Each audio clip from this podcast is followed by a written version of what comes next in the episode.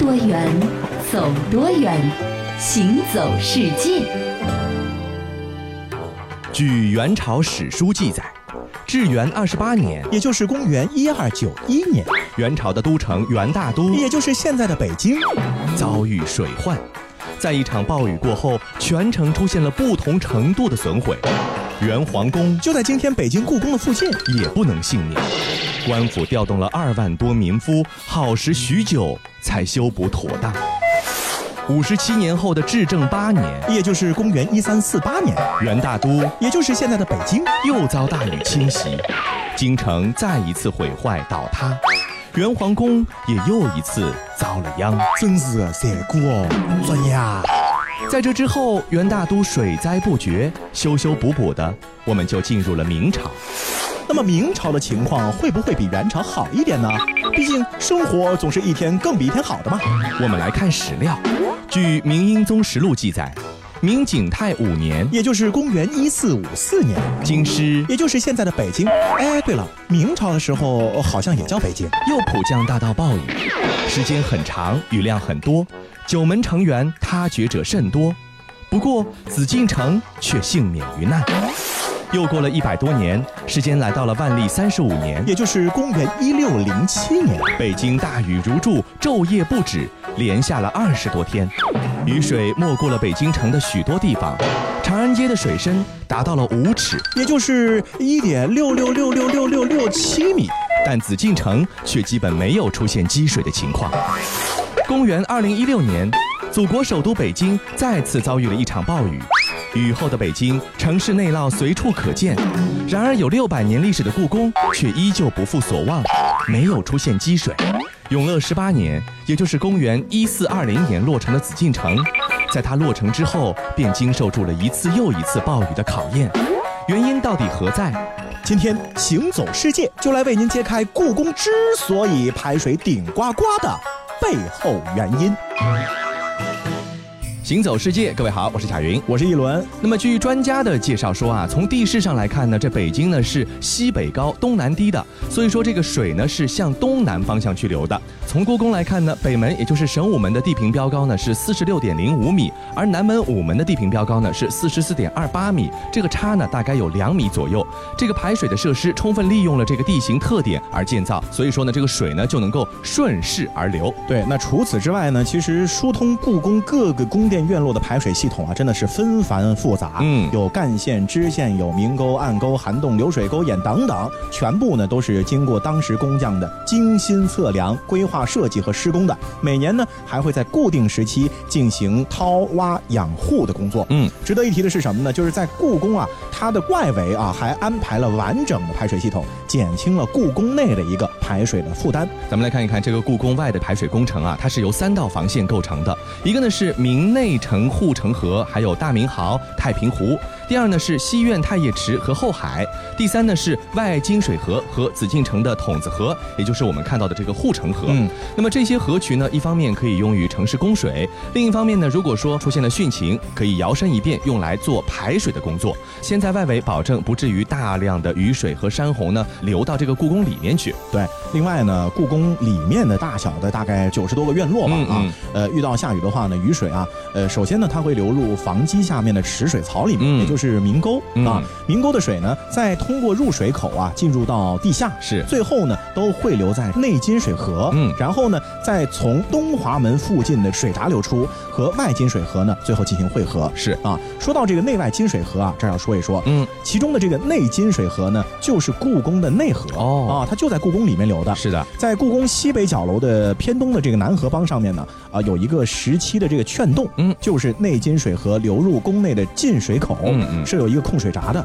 啊，可以控制水位的高低。那遇到汛期呢，就可以关闭了。没错，按照专家的这个说法啊，内金水河为什么要叫金水河？是不是？是啊，是因为啊，首先呢，它这个河水哪里来的呢？是从北京西郊的玉泉山那儿引过来的水。嗯。那么因为西在五行之中呢，它的属性是属于金，就是古代的这个风水金木水火土。对，因为千字文里面有一个叫金生离水嘛，是是吧？所以就叫金水河了。有这个典故。哎，那么这个金水河呢，它的整个流向啊，从神武门西地沟引护城河的水流入宫中之后呢，沿西一带经过武英殿前到太和门前的金水桥下面，再流经文渊阁前到三座门，再从銮驾库的东南呢出紫禁城，大概是这么的一个流向。没错。那么这个内金水河，它全长呢，别看是内河啊，也达到了两千多米长。那么河帮河底呢，通用白石来铺砌，河道呢是曲折蜿蜒，或隐或现，流过了整座的故宫。不只用于美化环境、欣赏鱼藻，在新建施工的时候呢，它是建筑用水的来源；而平时呢，也作为城内井水之外消防用水的这个来源。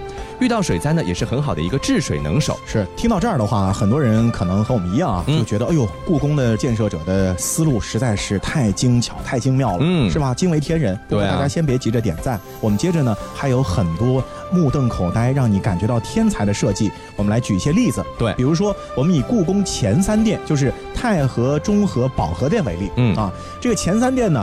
他们是建在三层的台基之上，是台基高大概是八米多嗯啊。台基的这个四周栏杆的底部啊，有排放雨水的这个孔洞。嗯，每根望柱下面呢，还有一个雕刻很精美的这个石龙头。我们在很多纪录片里面你都能看到嘛。是啊，这一个一个萨萨雷拉对吧？对，名字叫什么呢？叫离手。哦啊，它的里面呢，其实就是凿通的一个圆孔。嗯嗯。下雨天的时候呢，是辅助排水的一个孔道。嗯。下雨的时候啊，雨水呢从大概是一千一百四十二个龙头里面排出来。嗯。所以呢，它也是一个景观，叫千龙喷水。只有在下大雨的时候才能看到。对，然后逐层下落，流到院内之后呢，他们三大殿的台面啊，就一点水都没有了。没错。另外，在这个台基的周围呢，还设有这个石槽的排水沟，同样起到的也是排水的作用。还有呢，在前三殿后三宫呢，其实都有一条南北向的一个御路，就是皇家走的道路。嗯东西六宫等院落呢，也都是有南北向的甬道的。御路、甬道这些东西呢，都是中间高、两边低这样的一个形式。也就是说呢，顺其的地。势雨水能够直接从中间向两边进行排水。如果说什么太后啊、娘娘啊、各宫的嫔妃啊，走在这个路的当中，可以保证不被弄湿的。对，如果当太和殿的玉路确定之后呢，为了使这个排水流畅啊，在铺砌地面之前，还要确定水流的方向，并且呢，要找好相应的坡度，把这个雨水汇集到东西两侧的排水的明沟。这个明沟呢，又叫做荷叶沟，把它汇集到这个荷叶沟里头去，引入院东南角的一个水沟门，经过博岸下的暗沟。再流入内金水河，就是说它是从你看得见的地方逐渐流到了你看不见的地方。是的，那我们再来说一说东西六宫。是东西六宫很多的院落呢，基本上啊，它的这个格局呢都是前后两进式的。嗯啊，这个院落之间呢有长街呢作为一个间隔。对，那么这个甬道呢就把院落啊分成了两个排水区域，后院呢是向前院排水。嗯，为了使这个排水顺畅啊，需要预先确定前后院的水流落差的坡度。嗯啊。俗称叫什么呢？叫泛水哦。雨水呢，从前院的东西两侧的水沟门，经过明沟流入到长街的暗沟里面。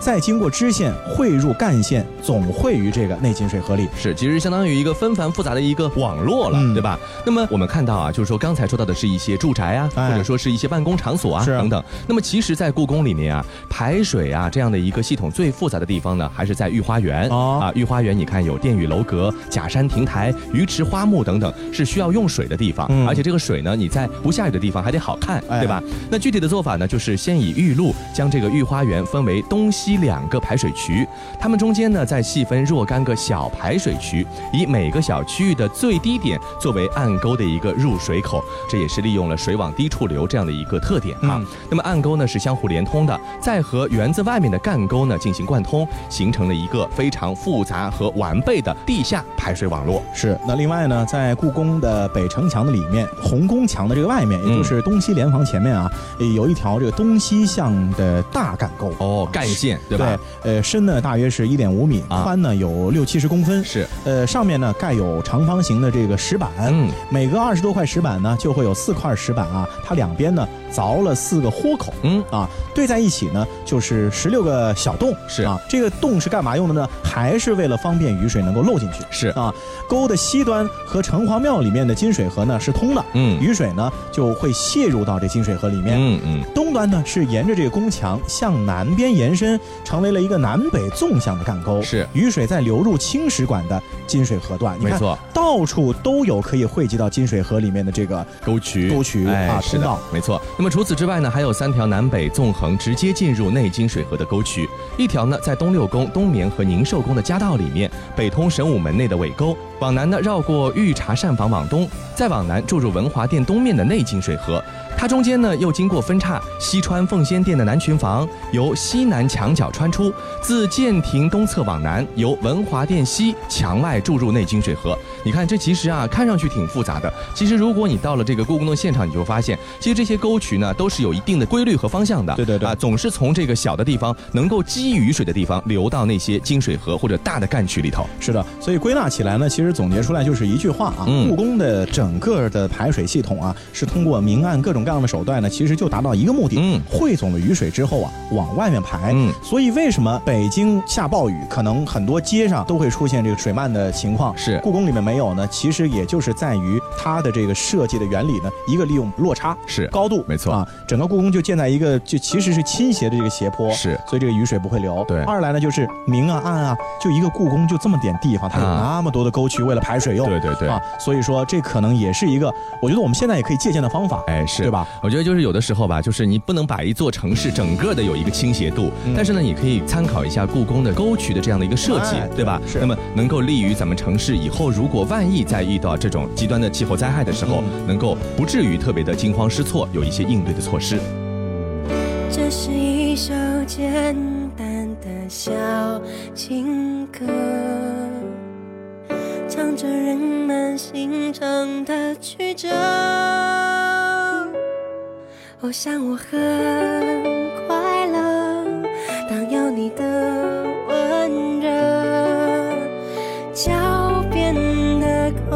起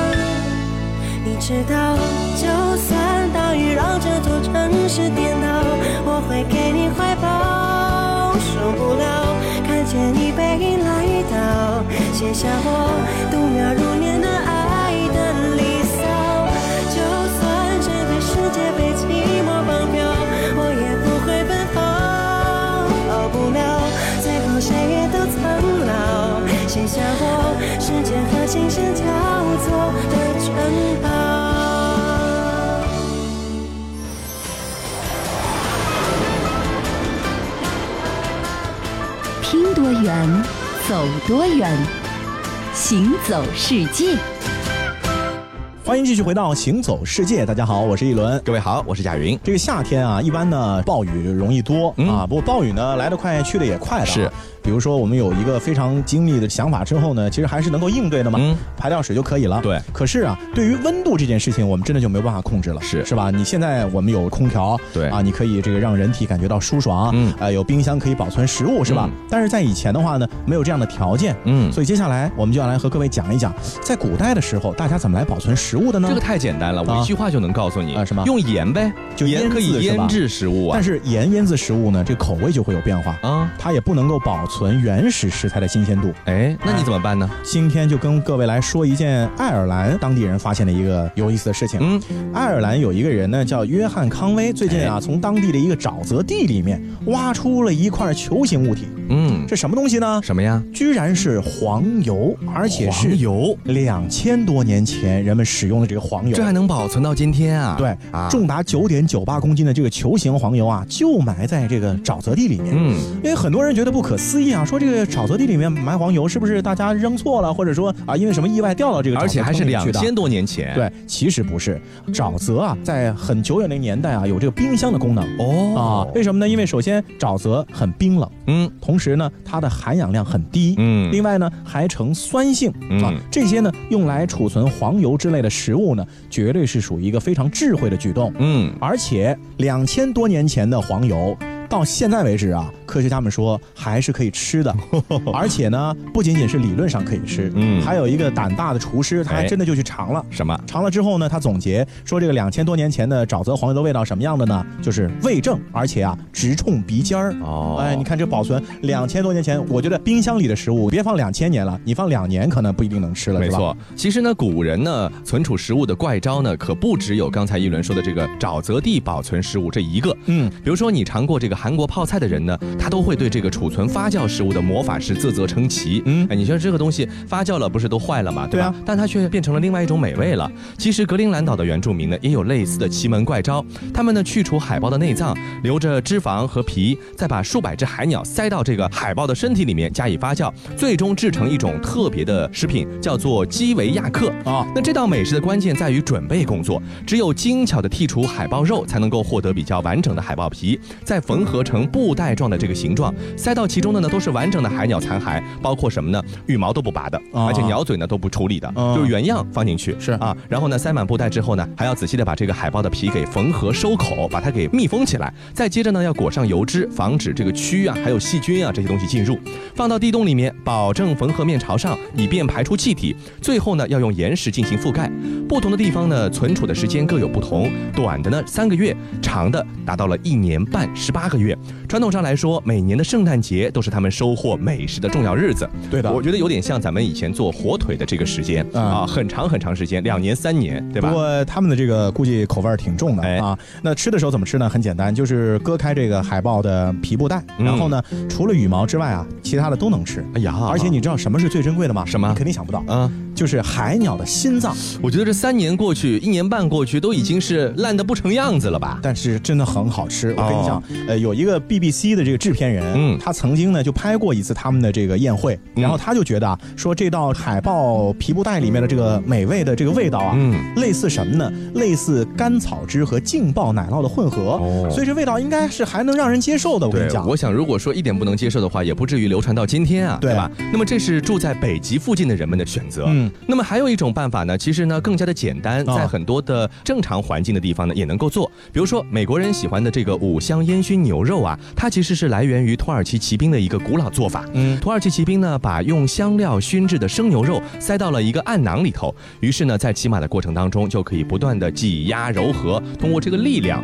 生牛肉的这个盐腌的过程呢是非常的重要的，要经过片刻的风干之后，才能够涂抹香料还有盐，这样的话呢，可以有效的阻止空气和细菌的进入。我觉得可能和他们经常要在户外进行活动有关，是吧？反正必须骑在马上嘛，啊，就是尽量可能的运用这样的一个过程，对，产生食物来保存体力。一个是制作要简单，第二个保存的时间要长。对，那么这些保存方法呢，我觉得还是相对来说啊比较的原始。呃，虽然说充满着智慧呢。但是和接下来的比的话呢，就可能有点小巫见大巫了啊！接下来和各位分享的两个呢，都是古代的杰出文明。嗯，呃，先来说到的呢是这个公元前四百年，那么离现在两千四百多年了。对，两千四百十六年是是吧？呃，是古波斯，古波斯当时已经发明了什么呢？就是后壁穹顶下的地下储藏室。哦，这个时候他们已经有了，是，并且啊，这储藏室里面啊是有流水的。哦，用来干嘛呢？地下水很冷啊，是啊，对不对？这样的话就可以用来保存食物了。天然冰箱啊啊，冬天。的时候呢，他们还会把山上的这个冰块啊运到这个储藏室里面，是，这又是个大冰窖了，没错。用来干嘛呢？就用来放食物。嗯，然后啊，这个冰窖啊，夏天还有一个用处是什么呢？就是利用冷库的储藏室制作甜品，冰冻的甜品。哎呦啊，呃，有一个当地很流行的这个冰冻甜品是什么样的呢？就是用玫瑰冰水拌上意式的细面，再浇上这个酸橙汁儿。啊。夏天吃的时候啊，很带劲，听上去就挺好吃的，对吧？啊，这是波斯人的发明，没错。还有咱们古代中国人的老祖宗，嗯，这真的是集美貌智慧于一身的，没错。在很久以前啊，其实就已经发明了古代的这种不插电的冰箱，就不用电，它也可以变成冰箱。那是什么神器啊？其实呢也很简单了，在《周礼》当中啊，其实就提到过了，这个叫什么呢？叫冰鉴。嗯，鉴呢就是鉴定的鉴。哦，冰鉴呢其实是一个类似于一种盒子，嗯，然后它的里面呢是空的。哎，你把冰块放在里面之后呢，就能够把食物再放在冰的中间。这样的话呢，起到的一个是防腐保鲜的作用。没错。不过因为它体积小，而且是需要冰块的，是，所以可能储存的时间不能够太长。对啊。那么其实呢，不光是在中国的某一个地方发现了冰鉴，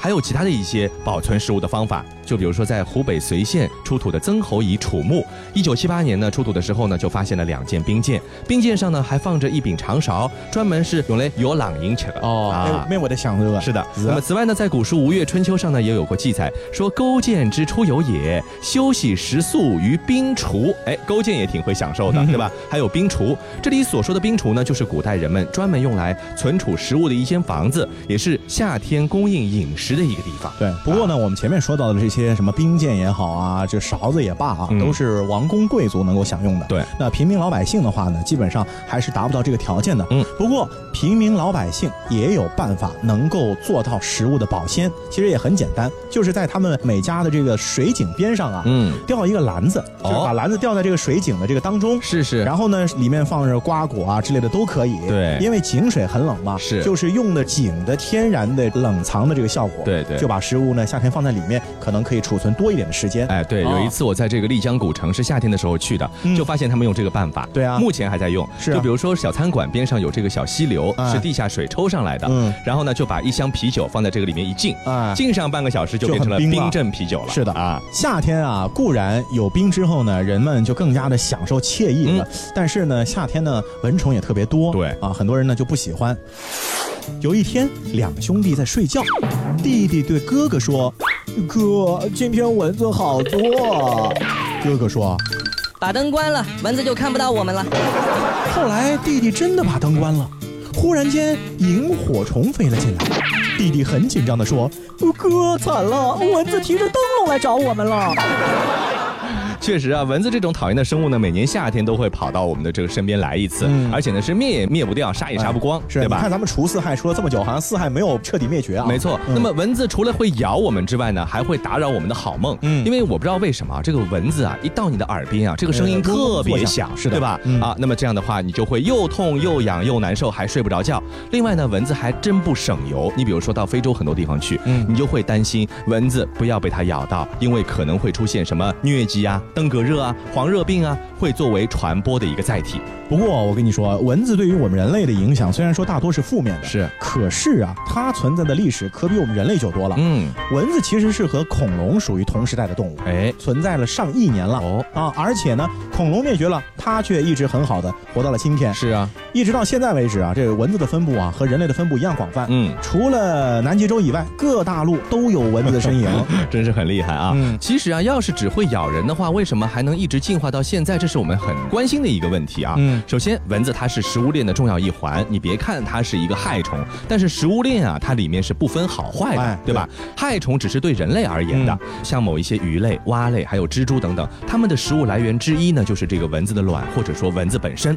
但是对于食蚊鱼这种完全以蚊子卵为生的动物来说，假如蚊子灭绝，那么跟着它们也得灭绝。在北极的台原这个地方，蚊子繁殖的时候呢，都会聚集在一起，所以一些吃蚊子的鸟类也会聚集到蚊子群附近。那你想想看，如果没有蚊子的话，这些鸟类可能也会改变栖息地，那北极苔原的这个小部分的生态环境也就会因此而改变了。是的，那蚊子除了是食物链的一环之外呢，其实它还能起到一个作用，就是大自然水环境的营养过滤器。哦，蚊子的这个幼虫呢叫做孑孓，嗯啊，生活在水里面的，它可以干嘛呢？可以吃掉浮在水面上的风化的碎石的木屑，这样的话呢，就能够更好的保证水中植物它生长需要的氮和氧。嗯，那水中的这有机物呢，如果过多啊，就会大量的消耗水中的这个溶解氧，导致什么呢？水缺氧。是水缺氧的话，这鱼呼吸不了了，就翻上来了。对，是吧？蚊子的幼虫呢，就能够让水啊变得清澈一点点，是变得干净一些些。嗯啊，所以说蚊子的幼虫呢，在水中的这个生态环境当中呢，是保证水能够正常循环的一个比较重要的一环。没错，再来看一看啊，我们非常讨厌的是蚊子咬人这件事情，哎对吧？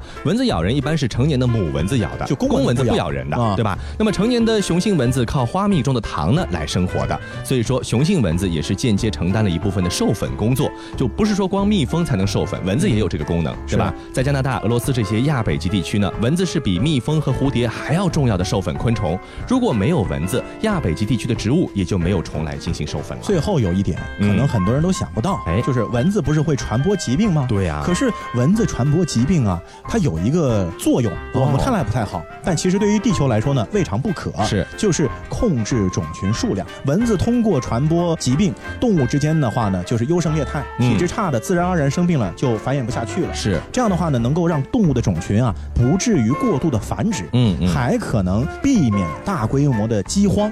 所以啊，蚊子的这个传播疾病的话呢，我们两方面看啊，这个啊保证生态平衡呢，有的时候大自然的这个优胜劣汰呢也是不可避免。所以说，我们有的时候呢，看到蚊子这个动物的时候呢，我们可以尽量的避免自己被咬到。哎但是蚊子在它的这个生活环境中，它有自己的生活方式，是它也是保持它的这个生活圈一个平衡的重要一环。对我现在发现啊，蚊子而且进化能力特别强。嗯你比如说，我们以前用花露水的话呢，你会发现蚊子就不叮你了。嗯我现在发现你用花露水的话没，用了是吗？它还是会来叮你。免疫了，免疫了，还真是这样。所以我觉得蚊子跟蟑螂啊异曲同工，啊都是属于异常强大的小昆虫。嗯，好了，以上呢就是这一期的行走世界，我是贾云，我是一轮。欢迎下次继续收听。终于，你还是靠了过来。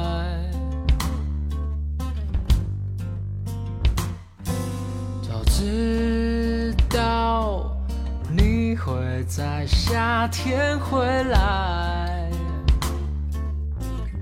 嗯，但到了冬天，你怎么还会在？还要我接受这霸道的爱，毅然决然。